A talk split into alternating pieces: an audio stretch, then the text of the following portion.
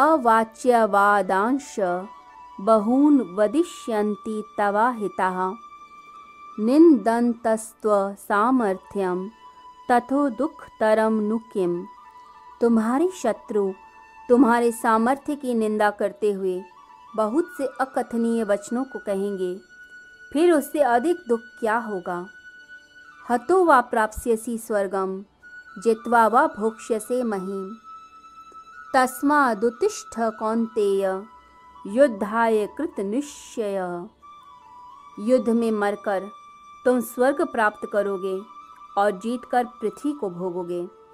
इसलिए हे कौंतेय युद्ध का निश्चय कर तुम खड़े हो जाओ। अर्जुन युद्ध से भागना चाह रहा है। अपनी सिचुएशन का सामना नहीं कर पा रहा। मोह से ग्रस्त है। परंतु परमात्मा भगवान श्री कृष्ण अर्जुन को कहते हैं कि, अर्जुन, तू अगर भागेगा तो तेरे लिए बहुत सी बातें बनाई जाएँगी। निंदा होगी, अपयश होगा। तो जी भी नहीं पाएगा, सांस भी नहीं ले पाएगा। ऐसी ऐसी बातें तेरे लिए कही जाएँगी। तू लड़, अपने धर्म को निभा। भगवान कहते हैं, हतो व प्राप्स्यसी स्वर्गम, जित्वा व भोक्ष्यसे महीम।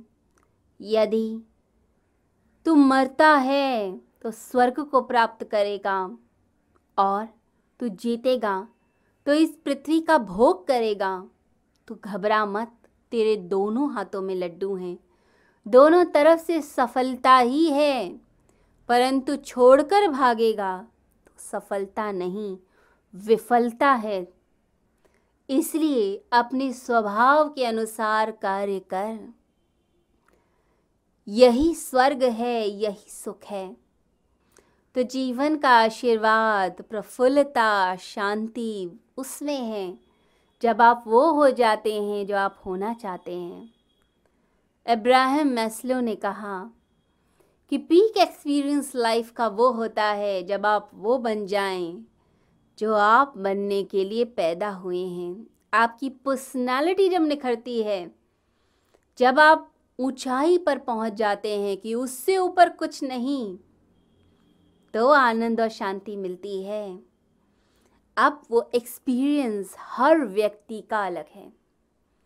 महात्मा गांधी का अलग अनुभव, अर्जुन का अलग, भगवान बुद्ध का अलग, महावीर स्वामी का अलग।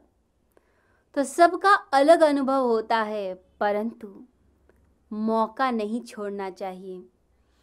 जो मौका मिले, छलांग मारो, अपने कार्यों को करो। कर्तव्य से मत हिलो, कर्तव्य से हिले तो तुम स्वधर्म को खोकर, तुम अपयश को प्राप्त करोगे, दुखी होगे और जीवन में सफलता नहीं मिलेगी।